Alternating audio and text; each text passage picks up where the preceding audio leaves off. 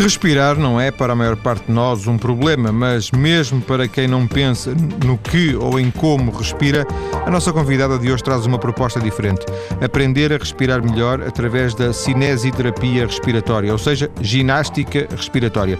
Tenha ou não patologias associadas como a asma, a bronquite, a doença pulmonar obstrutiva crónica. Rita Jardim é responsável pelo Centro de Recuperação Respiratória e está em direto. Rita, boa tarde. Olá, boa tarde. Viva, Rita. As questões ligadas à respiração entram como na sua vida? Aparecem como? Olhe, de uma maneira muito simples. Desde sempre que a parte da saúde teve imenso a ver comigo. Ah, quando era pequena, tudo quanto era enfermagem era comigo, eu picava o rabo das minhas amigas todas com umas seringas, etc. Uh, mais tarde foi-me possível uh, tirar o curso de enfermagem e comecei por aí. Comecei por ser enfermeira e quando resolvi tirar a especialidade de reabilitação no Alcoitão, nessa altura, em 1971, uh, apaixonei-me completamente pela área respiratória. Achei que, era, que tinha alguma coisa a ver comigo. Sendo que não é uma área, não sei, corrija-me se eu estiver enganado, mas não é das áreas mais convencionais ao nível, por exemplo, da, da própria enfermagem, certo? Eh, não, até eh, há umas. Sempre houve uma grande polémica entre eh, a cinesioterapia respiratória, se devia estar entregue às enfermeiras ou às fisioterapeutas.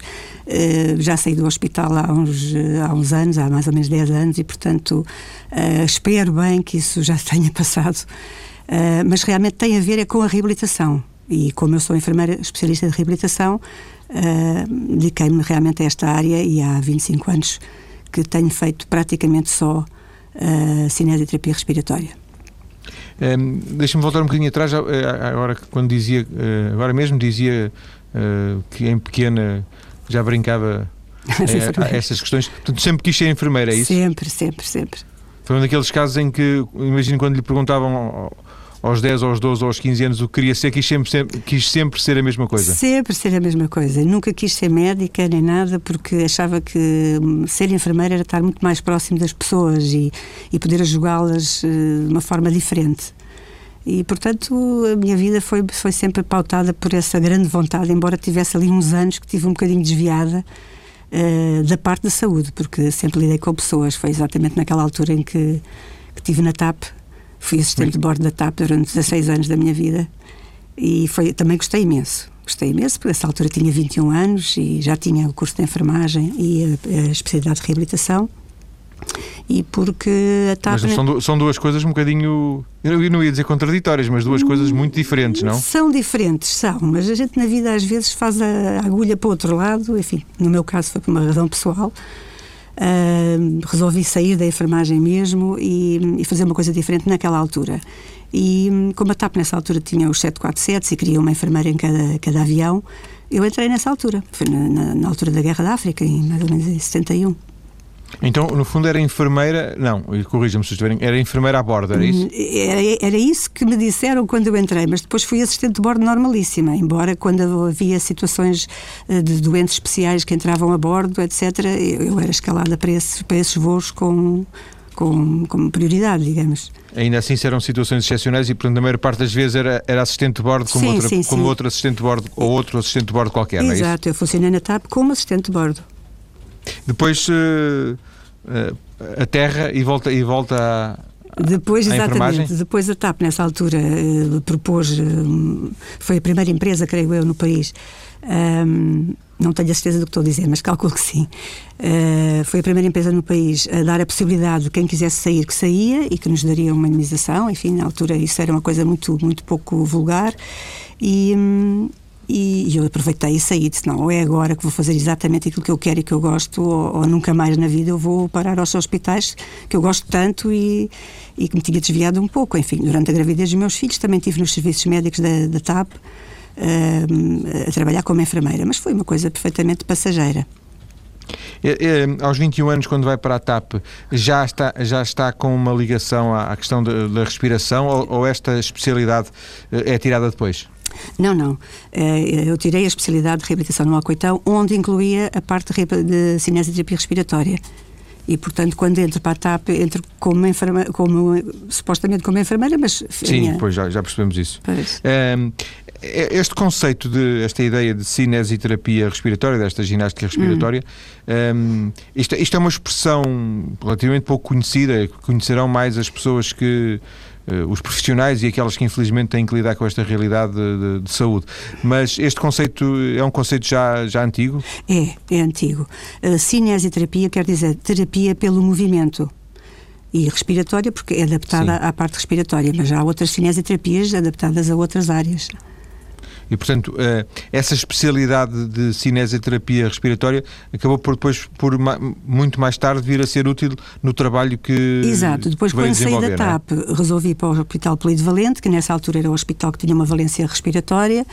E, hum, e, e, aí existia realmente então as funções mesmo de enfermeira especialista só na área de terapia respiratória e tive no hospital uh, bastantes anos também antes de sair e ficar uh, ter fundado este meu centro e este, o, o seu centro de, de, recuperação respiratória, independentemente de outras valências que tem, que tem e que não têm nada a ver com a questão da respiração, um, o que lá se faz ao nível de, cine, de cinesioterapia respiratória hum. uh, é aquilo que a Rita aprendeu quando, quando estou, já, já há, há 40 anos? Não, pois, por isso é que eu voltei de novo para o hospital. Quando saí, voltei para o hospital e tive outra vez a tomar contacto com, com, com os métodos de, que se tinham, entretanto, adquirido e, e pratica, que se praticava lá no Polivalente. E, e, foi, foi essa aprendizagem que depois eu, digamos que apanhei o barco e depois eh, comecei então a estabelecer-me lá em Campo de Ourique, o meu centro é em Campo de Ourique, uh, já há 25 anos e portanto tenho feito, a base continua a ser a cinesioterapia respiratória. Mas há uma cinesioterapia respiratória ou há mais do que uma? Não, não, há uma cinesioterapia respiratória com várias técnicas adaptadas às várias patologias. E, portanto, esta cinesioterapia respiratória é a mesma que um, ehm, tanto se pratica, tanto, tanto é exercitada no, no, no, seu centro de recuperação respiratória ou no hospital convencional, uh, sim, uh, por exemplo, sim. no São José, no, no Plano Valente, qualquer um hospital? sim, as bases são as mesmas. Simplesmente eu tentei dar um cunho um, um bocado pessoal uh, ao meu trabalho e, e, e, acho que quando se trabalha particularmente, um, isto acontece, é que nós vamos trabalhando nesta área então então uh, eu, eu vou-me dando daquilo que eu sou e eu vou-me tentando enriquecer e por isso também tirei outras, outros cursos, outras especialidades que me foram ajudando a tratar aquele ser humano, a ajudar aquele ser humano que está ali à minha frente. Muitas vezes as pessoas vêm com um problema respiratório e de facto um, pela conversa, pela abordagem, começa-se a ver que, que, que, essa pessoa é muito mais do que isso, ela está-nos está a pedir muito mais do que isso. E, hum, por exemplo, em termos, em termos de nutrição, é uma coisa importantíssima.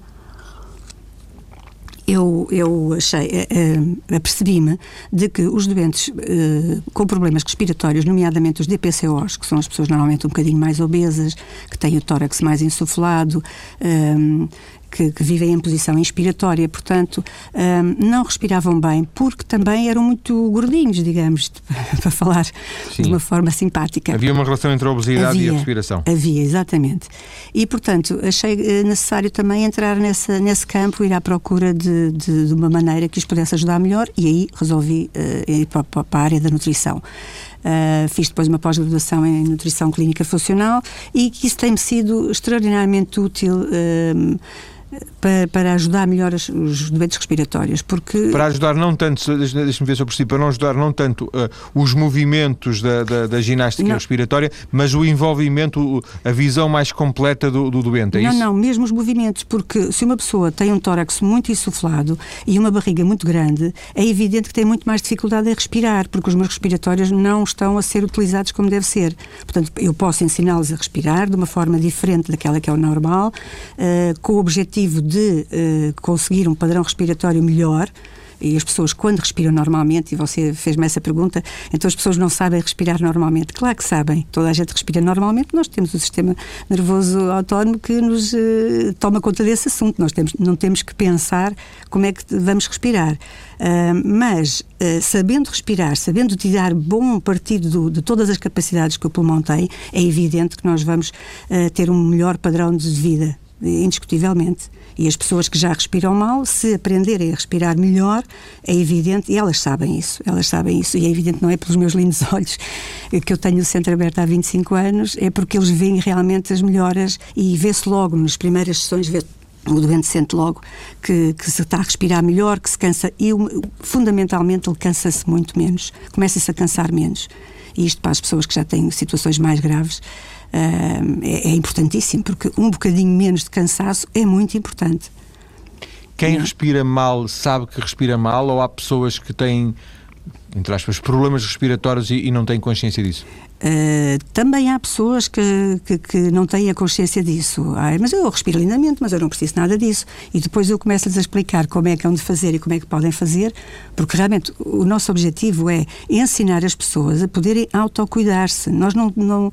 Eu digo sempre às pessoas, quando uh, chegam lá, eu digo logo: 25% do trabalho é feito por mim, 75% é feito por vós. Porque uh, as pessoas. Isso, têm... isso ia se refletir também no preço, não? Uh, do como? Devia-se também refletir no preço, no preço da, da, da terapia, exatamente, da consulta. Exatamente, exatamente. As pessoas, as pessoas... Se elas têm 75% do trabalho, não deveriam... Não, não, mas elas percebem que aqueles 25% valem bem isso, elas percebem isso. percebem porque sentem logo, no primeiro dia que chegam lá, percebem logo o que é que estamos a falar. Porque é a minha preocupação, percebe? É explicar-lhes uh, como é que funciona um pulmão normal, como é que funciona, naquele caso, naquela patologia, e depois, o que é que a cinesioterapia vai oferecer-lhes? Isso é, é, é fundamental. Uh, e elas percebem que, que, que, isto faz sentido. Eu digo sempre, mas está a perceber, isto faz-lhe sentido? Ah, faz, agora teoricamente. Agora vamos para ali que é para aprender, para perceber aqui isto que eu estou a explicar. Sim. E quando a pessoa vai para cima da marquesa, digamos, às vezes não, às vezes eh, até numa simples cadeira se pode ensinar uma pessoa, não é? Um, a pessoa começa a perceber: ah, espera aí, realmente tem razão. Eu nunca tinha percebido que eu não deitava bem o ar todo fora. Eu nunca tinha percebido que tinha esta capacidade. E, e, e, é isto que depois, a pouco e pouco, a gente começa a treinar aqueles músculos devagar, não é? E, e como lhe disse, a minha finalidade é ensinar-lhes e fazer com que eles sejam autossuficientes. Não é nada estar ali uma vida inteira. Eu tenho doentes que estão comigo há 15 anos, mas é porque têm situações crónicas. Uh, eles próprios, um deles é muito engraçado, uh, diz logo: Ai, mas eu, eu não penso que eu vou para casa fazer TPCs porque eu não tenho paciência para estar a fazer isto em casa, eu venho cá ter consigo, eu faço consigo. Disse: Está bem, ótimo. Isso também pode acontecer, mas. Sim, mas imagino que sejam exceções, não é? Sim, sim, são três ou quatro exceções. Hum. E casos mais complicados. Portanto, de uma maneira geral, as pessoas aprendem, fazem e vão para casa e, e quando, quando precisam, fazem mesmo, não é? Em 25 anos, este seu centro Uh, imagino que tenha, que tenha evoluído, que tenha mexido, porque uma coisa é fazer uma abordagem nesta área há 25 anos, outra coisa é fazê-la agora. Uh, estes 25 anos deixaram marcas? Há, há, uma, há uma evolução nesse aspecto? há, há uma evolução a todos os níveis. Primeiro. Um, em termos eh, físicos, eh, tive que alterar aqui as técnicas, algumas já não são as que, eram, os materiais são outros, portanto, tivemos que realmente nos atualizar. Um, e em, em termos de, de de patologias provavelmente ditas não, não, não, não, são diferentes, são as mesmas, não é?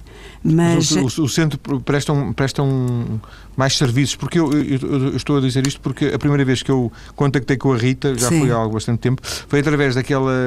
Uh, da Sylvia proposta, Lakeland. Exatamente, é pela proposta da, da Sylvia Lakeland, que na altura. Sim, que é uma terapeuta de visão. Sim, que teve bastante impacto. Teve muito, pois. Fez. Ela ajudou-me imenso quando eu precisei, quando eu tive também um problema de visão, ela ajudou-me imenso e depois uh, ela foi para o Brasil. Uh, e eu ofereci o meu consultório, logicamente, para ela, o meu centro, para ela vir acompanhar os, as pessoas que ela já estava a acompanhar. E hoje em dia eu uh, estou um bocadinho a fazer a retaguarda do, do trabalho dela. Eu ajudo também as pessoas a continuar o trabalho que ela ensinou e vou comunicando com ela também através de mails. As pessoas também falam, fazem isso diretamente com ela. é uma espécie de discípula da, da Silvia Sou, sou, sou. Sou uma adepta incondicional dela, ajudou-me imenso e vejo o trabalho que ela faz e que tem feito e que uma vez por ano normalmente vem cá a Portugal e, e, e segue estes doentes, segue estas pessoas que têm problemas de visão e, e tem melhorado, tem melhorado algumas isso tem crescido também de uma maneira enorme. Uh, também uh, graças ao seu programa, porque ainda hoje, ainda, ainda, ainda semana passada, me apareceu uma pessoa que tinha ficado com o contacto através deste seu programa uh, e que na altura não, não foi possível uh, entrar em contato connosco e que agora resolveu, lembrou-se e, e, apareceu. De maneira foi que... Dos, foi dos programas que teve mais impacto, quer dizer, é sempre difícil medir o impacto. Ai, mas olha, tem tido imenso, imenso, imenso, há imensa gente a falar de si, a falar deste programa e, e quando eu comecei a dizer que, que, viria aqui conversar um pouco consigo, uh, as pessoas disseram, ah, eu conheço muito bem, ouço imenso, gosto imenso e acho, acho sempre umas conversas muito interessantes. Esse, esse, esse, realmente, obrigado. Esse, esse programa realmente percebia-se, percebeu-se depois pelo impacto que teve bastante, uh, deixou teve, bastante teve, impacto teve. nas pessoas. Ah, porque toda a gente tem problemas de visão, não é? E é sempre possível ver melhor, que é o lema da Sílvia e realmente é verdade, é sempre possível ver melhor coisas às vezes que, que, as pessoas estão completamente desesperadas e estão desenganadas, digamos, entre aspas. Um, e... Estamos, estamos diga, a fechar a primeira parte, estava diga. só a apressá-la porque entretanto já temos diga, diga. Eh, dois minutos. Eh, estamos a fechar a primeira parte e eu, eh, depois na segunda parte vamos, vamos falar com, com, com tempo hum. desta cinesioterapia respiratória, Sim. a quem é que se aplica e que tipo de, de, de massagens são estas, hum. uh, ou de exercícios, mas uh, para fecharmos esta primeira parte, só nesta, nesta ideia de caracterizar caracterizarmos um pouco o seu percurso. Hum. Um, e agora estávamos a falar de, do apoio que a Rita dá aos doentes da Sylvia Lakeland. A, a, a respiração ainda é o, o forte do, do, seu trabalho, aquilo que a motiva mais, ou já, não, digamos, não. já se envolveu noutras áreas? Continua a ser o meu, o meu assunto principal, aquilo que eu realmente gosto de fazer e que tem sido a minha prática sempre, continua a ser a parte respiratória, porque o pulmão é um órgão de eliminação, como é o intestino, como é o rim, como é a pele, enfim, portanto, é um órgão de eliminação por excelência e por isso eh, ela tem imensa. Eh, ele é muito abrangente, toda a terapia respiratória é muito abrangente, porque variadíssimos casos de variadíssimas outras coisas que não são aparentemente respiratórias. Uh, são uh, resolvidas com, ou pelo menos ajudadas com uma cinesioterapia respiratória. E já agora, por curiosidade, quem, quem qual é o processo? As pessoas aparecem no seu centro, ou, ou noutros centros que, aparecem, que existam, mas aparecem no seu centro enviadas por um, por um médico, por um profissional de saúde ou porque vão ouvindo falar, sem terem que recorrer primeiro a esse profissional de saúde? Olha, João Paulo, meu, a minha casa começou de boca a boca. Eu, eu, estava no hospital nessa altura, eu não tinha um único dístico cá fora dizer que aquilo fosse qualquer centro. Uh, trabalhei assim há, até há praticamente 4, 5 anos atrás. Uh, só agora é que pus umas coisas dentro da janela, portanto, umas imagens e uns, umas cores e umas, umas frases. Para identificar? É para identificar, porque muitas vezes as pessoas do bairro até diziam: Mas a senhora está aqui há tantos anos e nós não conhecíamos, porque aquilo funcionou sempre de boca a boca, percebe? Mas a grande maioria, logicamente, que é por, por, por prescrição médica. Vamos ficar por aqui então nesta primeira parte e vamos uh, pegar exatamente neste, neste final de, de conversa para recuperarmos uh, a conversa com a Rita Jardim já a seguir. Até já. Até já.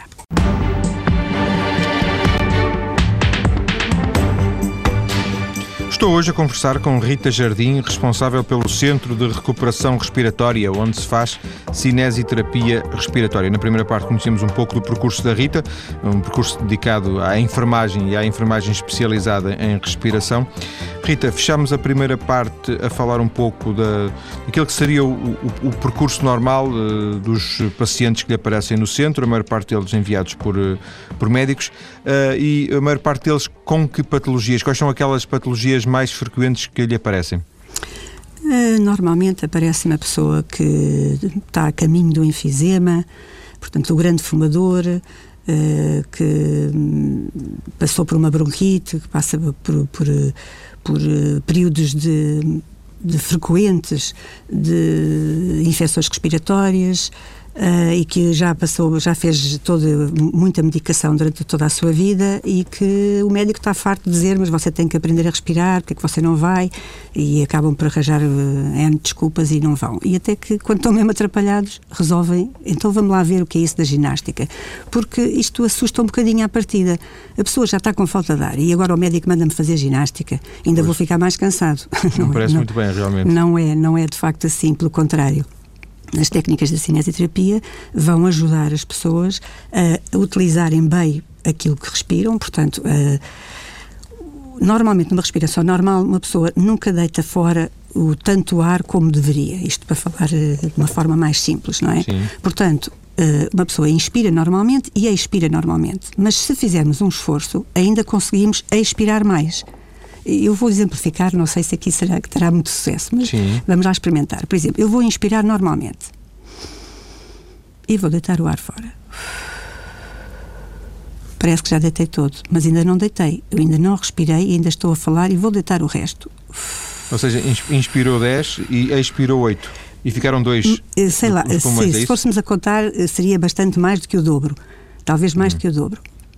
Ora bem, esta diferença entre uma, uma expiração normal e uma expiração profunda é, que, é onde se baseia a ginástica respiratória. E tudo isto à custa do músculo, que é o mais importante da respiração, que é o diafragma. Portanto, é importante uh, explicar às pessoas como é que isto funciona e para elas poderem pôr a sua consciência, a sua mente ao serviço do corpo. Porque nós, nós partimos de um princípio de que todos os problemas físicos, tudo aquilo que acontece no nosso corpo físico, um, tem a ver com algo que se passa a nível da consciência. Portanto, uh, sei lá, coisas mal resolvidas na nossa vida que a gente acha que não tem nada a ver uma coisa com a outra, claro que tem. Uh, e, portanto, a nossa vida é o produto das nossas opções a cada momento, não é verdade? Portanto, um, quando existe um problema respiratório, eh, nós podemos saber que a pessoa anda ansiosa, que a pessoa tem problemas que não resolveu eh, e que parece uma coisa muito simples, mas não é, porque a pessoa podia ter um problema na ponta do pé ou na raiz do cabelo, não é? Portanto, são coisas, eh, para nós, nós já conseguimos descodificar isso. Eu não estou a falar em termos de cinesioterapia respiratória, estou a falar em termos globais, de outras, de outras técnicas, outras coisas que eu também utilizo com os meus doentes. Um, portanto, como no princípio disse, isto é, é, uma coisa muito abrangente, não é só a ginástica respiratória. E, no sim, entanto, sim. a ginástica respiratória uh, ajuda, por exemplo, uma pessoa que tem uma depressão. Você há bocadinho perguntava-me se as pessoas todas têm noção de que não respiram bem. Eu tenho tido psicólogos e psiquiatras que me enviam as pessoas para aprenderem a respirar, porque qualquer pessoa que está em depressão e que está ansiosa, eh, não sabe respirar. Respira, diz está-me a faltar o ar eu não sei, eu não consigo respirar, falta-me o ar, e afinal é só porque hum, eh, entrou por um padrão respiratório que não é o mais ajustado, que não é aquele que lhe permite um, utilizar bem todos os músculos Independentemente de subjacente haver ou não a tal depressão ou ter a tal crise de ansiedade, não é isso? Exatamente. Exatamente. Portanto, a, a, a, Rita não, não vai tratar essas questões, vai apenas eh, tentar ajudar as pessoas a lidar melhor com o problema. Exatamente. Eu ajudo as pessoas a respirarem melhor e a, e a diminuir um bocadinho a ansiedade. O relaxamento também é importante aqui. Uma pessoa que aprende a relaxar, ela também aprende a respirar como deve ser. Aliás, a respiração yogi é muito baseada, aliás, nós, a nossa respiração, a nossa cinesioterapia é muito baseada nessa tal eh, técnica diafragmática que é a base da respiração yogi. Portanto, os yogas sabem que trabalhando bem o diafragma, isso vai induzir à calma, à serenidade, ao bem-estar, à oxigenação, porque tudo, estamos sempre a falar de oxigenação, não é verdade? Mas estávamos a falar um bocadinho do diafragma. Sim. Eh, este, eh, o tal músculo diafragma é a chave, do, do, é a chave por regra do problema? É, é. Um, um, um, bom trabalho diafragmático corresponde a um bom padrão respiratório. E o diafragma é um músculo que está eh, a dividir a parte torácica da parte abdominal, digamos, é como se fosse uma cama elástica e que, eh, no fundo, o, grande trabalho que nós fazemos com o diafragma é justamente para um, ehm, despejar muito bem o pulmão a partir das bases, porque normalmente uma pessoa respira bem, mas eh, não tem a noção de que muitas vezes não mexe eh, a base dos pulmões. E, por exemplo, o bebê quando nós vemos um bebê respirar, ele respira com, com, a barriguinha, não é? Nós vemos aquela barriguinha para cima e para baixo. Sim. E eu penso que é uma questão cultural que faz com que até aos adolescentes a gente diz: meta a barriga para dentro, a menina está com a barriga para fora, uh, o rapazinho está também todo, todo empartigado, com os ombros todos muito largos, não sei o quê, mas não, não trabalha o diafragma. E isso traz problemas, não é? Ao longo da vida traz alguns problemas. Portanto, deixa-me ver se eu percebi. Nós. Uh, as crianças, quando nascemos respiramos bem e depois vamos perdendo essa. Eu, eu penso que sim, porque o padrão de respiratório de um bebê é um padrão absolutamente eficaz. Ele respira com a barriga e, portanto, ele está a utilizar o diafragma. E penso e que é uma coisa ao longo cultural. dos anos vamos. Ao longo vamos... dos anos nós achamos que é elegante andar com a, com a cintura muito apertadinha e com, e com o peito muito insuflado e afinal deixamos de trabalhar os músculos normais. Porque nós e vimos... passamos a respirar só com a parte de cima, é isso? Exatamente. E portanto exatamente. respiramos uh, com, com tal déficit. Acessórios, e com o tal déficit que, que, que, que a Rita há um bocadinho caracterizou, não é? Sim, sim, sim.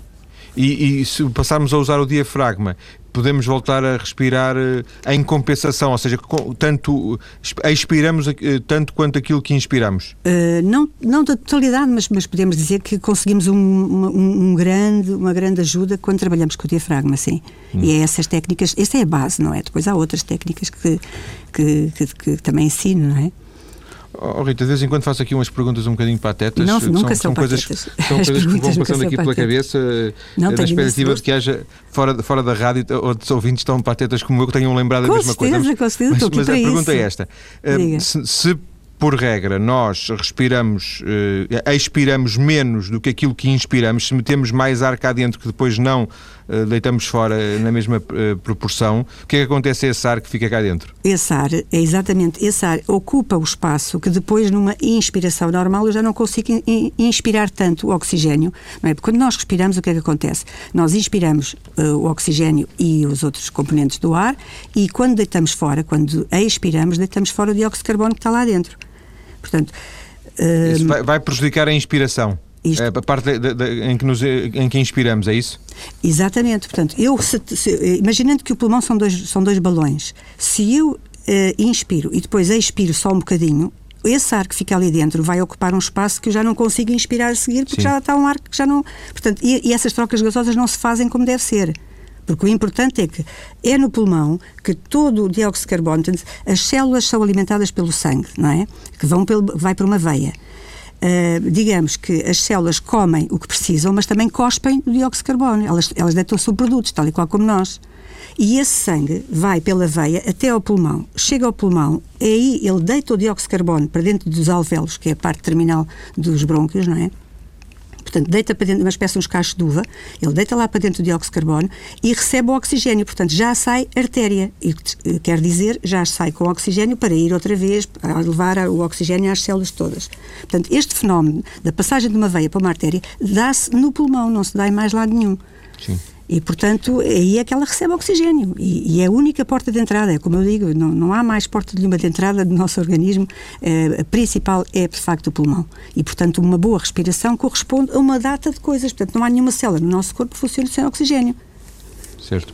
Rita, o que é que, o que, é que entendemos por. O que é que se entende por ginástica respiratória? A ginástica respiratória é exatamente o conjunto destas, de, de, destas técnicas que vão fazer com que haja uma melhor expansibilidade do, do tórax, uma melhor. Os músculos respiratórios são todos dinamizados.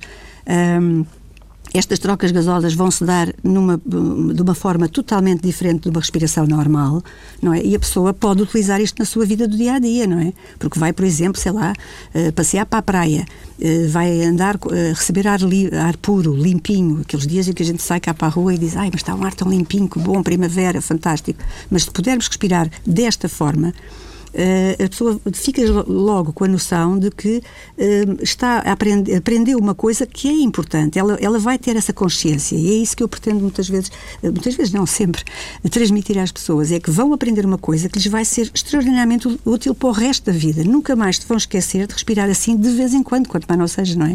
Quem não tem grandes patologias respiratórias, por exemplo, uma pessoa que deixou de fumar. ou que quer deixar de fumar, acha que tem que limpar os pulmões. Sim, senhora, venha, porque entretanto, não, neste processo todo, neste trabalho, há aquelas pessoas que têm muita expectoração, não é? E geralmente um fumador normalmente tem expectoração. Às vezes não tem, mas normalmente tem. E, e, portanto, a ginástica respiratória é uma belíssima maneira de realmente limpar aquele pulmão, limpar aqueles brônquios, dar outra vez um bocadinho de elasticidade, aquela que é possível ainda adquirir-se através de um bom trabalho respiratório. Hum, as pessoas, quando, se, quando têm muita expectoração e que fazem ginástica, ficam tão aliviadas porque deitaram fora uma data de porcaria que estava lá dentro e que estava a impedir essas trocas gasosas. E elas sentem, sentem a diferença? Ai, é sentem, completamente. Nós também essas... fazemos, era, desculpe, já agora, nós, para, para, fazer esta, para fazer essa limpeza, há, há variedíssimas técnicas, uma delas também são os conhecidos aerossóis. Portanto, que as pessoas hoje já sabem, muitas pessoas até têm crianças com problemas. Um, com bronquiolite, chamada bronquiolite, e portanto os médicos já dizem às pessoas para comprar os aerossóis para terem em casa. Agora, ter aerossóis em casa e não fazer ginástica respiratória a seguir uh, é uma coisa que não faz muito sentido, porque a, ideia do aerossol é liquefazer a expectoração, é torná-la mais líquida, mais móvel e sair com mais facilidade. E o problema, por exemplo, das crianças é que as crianças um, não têm o reflexo da tosse como o adulto. Portanto, elas são capazes de estar encharcadas em expectoração e estar a fazer aqueles barulhinhos todos que nós conhecemos e não conseguem tossir, não, não, porque não têm esse reflexo. E então é preciso aprender, os pais aprenderem a fazer essas técnicas, que são muito simples. Eu, por acaso, ainda este fim de semana acabei uh, uma formaçãozinha a pais porque eles querem, já perceberam que era importante e querem aprender a fazer estas coisas em casa para depois poderem acudir as crianças quando elas têm estes problemazinhos. Quando é mais complicado, pronto, lá vem ter connosco, sim senhora, nós damos uma ajuda, mas estes pais que estão ensinados podem perfeitamente, podem e devem eh, conseguir resolver muitos dos problemas e muitas vezes até saber avaliar, espera isto agora já passa do limite, eu já não consigo fazer mais nada, isto agora é melhor ir para o hospital ou não. E isso já é muito importante, porque como sabe, o casal novo que tem um bebê pela primeira vez muitas vezes fica aflitíssimo porque a criança está constipada e porque está cheia de secreções e não sei como é que é de fazer e como é que é. Sim. É normalíssimo. E, portanto, eu tenho estado a fazer também essas formações aos pais que, que, que têm sido muito virtuosas. Eu acho que as pessoas têm gostado imenso porque se sentem muito mais à vontade Deixa-me que... perguntar-lhe uma coisa Diga. que ficou aqui pelo caminho. Este, quando, quando se referiu a estes aerossóis, são aquelas máquinas de fazer as nebulizações? São, são, exatamente. Ah, são uma, uns aparelhos que emitem um vapor de água. Um vapor de água não, neste caso até são soro e muitas vezes... Soro até, fisiológico, é, não é? Muitas vezes até com uma medicação, conforme aquilo que o médico prescreve. Uh, são broncodilatadores que ajudam a, a libertar Sim. um bocadinho as secreções e a abrir todos aqueles canaizinhos, não é? Sobretudo os bebés que são muito pequenininhos. E e, portanto, eu estava a dizer que fazer aerossol sem fazer ginástica respiratória a seguir é um contrassenso porque estamos a descolar uma coisa que depois não limpamos. Portanto, a ginástica respiratória, no caso, sobretudo dos bebés, então, é limpar a expectoração que está lá. Tirar aquela expectoração, eliminar aquele, aquela obstrução para depois poderem respirar melhor. Ainda queria voltar à questão da ginástica propriamente dita, porque nós entendemos ginástica um conjunto de movimentos físicos, não é? Sim. E aqui estamos a falar do, do, do sim, diafragma sim. e, portanto, dos pulmões. Sim, eh, sim, sim, são movimentos, porque quando eu falo do, pulmão, do, do, diafragma, é o músculo mais importante da respiração, mas há imensos músculos acessórios, não é? Nós temos toda, toda a cintura escapular, por exemplo, o chamado ombro, não é? Uh, toda a parte da cintura escapular uh, é, é, são músculos que intervêm na respiração, mas são músculos acessórios. O principal Mas são movimentos é que se fazem, por exemplo, pressão sobre o peito? Uh, sim, sim, sim, sim. Nós, nós em, alguns, em algumas técnicas, nós induzimos e fazemos uma ligeira pressão, mas mais para a pessoa sentir que pode ir mais longe. Mas cada doente, cada pessoa é que tem que fazer com o seu corpo, pôr os seus músculos a trabalhar. Nós induzimos esses movimentos. Antigamente havia até sacos de areia, punha-se assim, havia uma série de materiais que se punham para uh, dar mais força aos músculos, mas hoje em dia isso está quase posto de parte e porque as pessoas já, já não conseguem respirar sozinhas, quanto mais com sacos de areia, não é verdade? E portanto. Diga, diga. E ia-lhe perguntar, em que, a sua experiência diz-lhe que em que casos é que este tipo de intervenção, esta cinesioterapia respiratória, tem mais uh, resultados? Porque uma coisa é aquilo que muitas vezes os livros ou os estudos dizem, depois outra coisa é uh, quem, quem, está no terreno há 25 anos, não é? Sim. Uh, olha, as crianças, como lhe digo, todas as crianças têm uma infecçãozinha respiratória qualquer, as tais bronquiolites, uh, às vezes pneumonias, tudo, isso, todo esse tipo de, de, de situações, as crianças devem fazer cinesioterapia. Um, as pessoas que têm enfisemas devem fazer cinesioterapia, essas então mais, porque o enfisema é a situação mais grave uh, de, de, uma patologia pulmonar. É que na, na, no enfisema uh, já há uma parte do pulmão que já não funciona. Essas tais trocas gasosas já não se dão em determinadas zonas.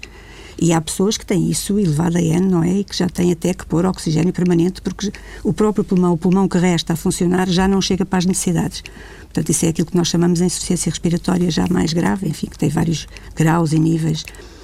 Mas. Hum, o que é que tem mais? Uh, as asmas, as asmas. As asmas, por exemplo, para mim, as asmas é, são as situações mais complicadas em termos de, de, de hum, de captação da atenção das pessoas para isso, porque a asma deve ser tratada fora das épocas de crise.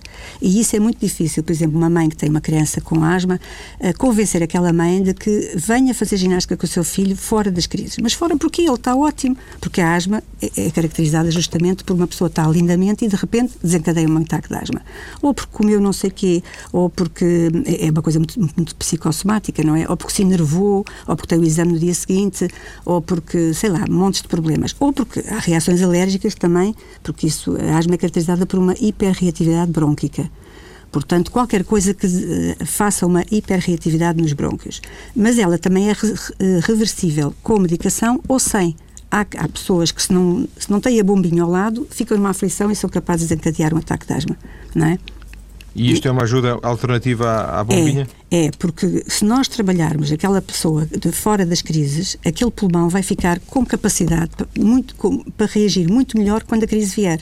E ele, por outro lado, também, nós também ensinamos, uh, como simulamos crises, sim, ensinamos-lo quais são os exercícios que ele pode e deve fazer e quais são aqueles que ele deve evitar. Normalmente o asmático sabe muito bem quais são, o que é que deve fazer, mas tenho também muitas vezes à roda dele montes de pessoas a dizer ai, respira assim, ai, ponte para cima, ponte para baixo e vai tomar o remédio e já pôs a bomba e se calhar é demais, quer dizer e o asmático fica numa aflição, ele já está aflitíssimo fica para respirar. fica completamente. De maneira que fica numa aflição e já não sabe o que é que há de fazer. Eu digo sempre aos, aos familiares dos doentes asmáticos deixem-nos, eles estão, se eles estão ensinados eles sabem exatamente o que é que podem e devem fazer em cada altura e... Rita, ainda está, ainda está com vontade para trabalhar mais 25 anos, não? Ah, o mais possível. As minhas amigas estão-se todas a reformar e eu nem ponho essa hipótese. Gosto imenso do que faço, João Paulo. Gosto imenso, imenso, imenso. Enquanto e... trabalha, respira, portanto. Ah, e respiro com eles e vejo e tenho, fico satisfeitíssima quando eles melhoram e, e vejo que realmente é uma coisa muito, muito gratificante para eles e para mim. Agradeço à Rita Jardim ter vindo à TSF para esta conversa. Os ouvintes interessados encontram, como sempre, aliás, outras informações sobre este assunto na página maiscedo.tsf.pt. Boa tarde, Rita. Obrigado. Obrigadíssima, Paulo. João Paulo. Até à próxima.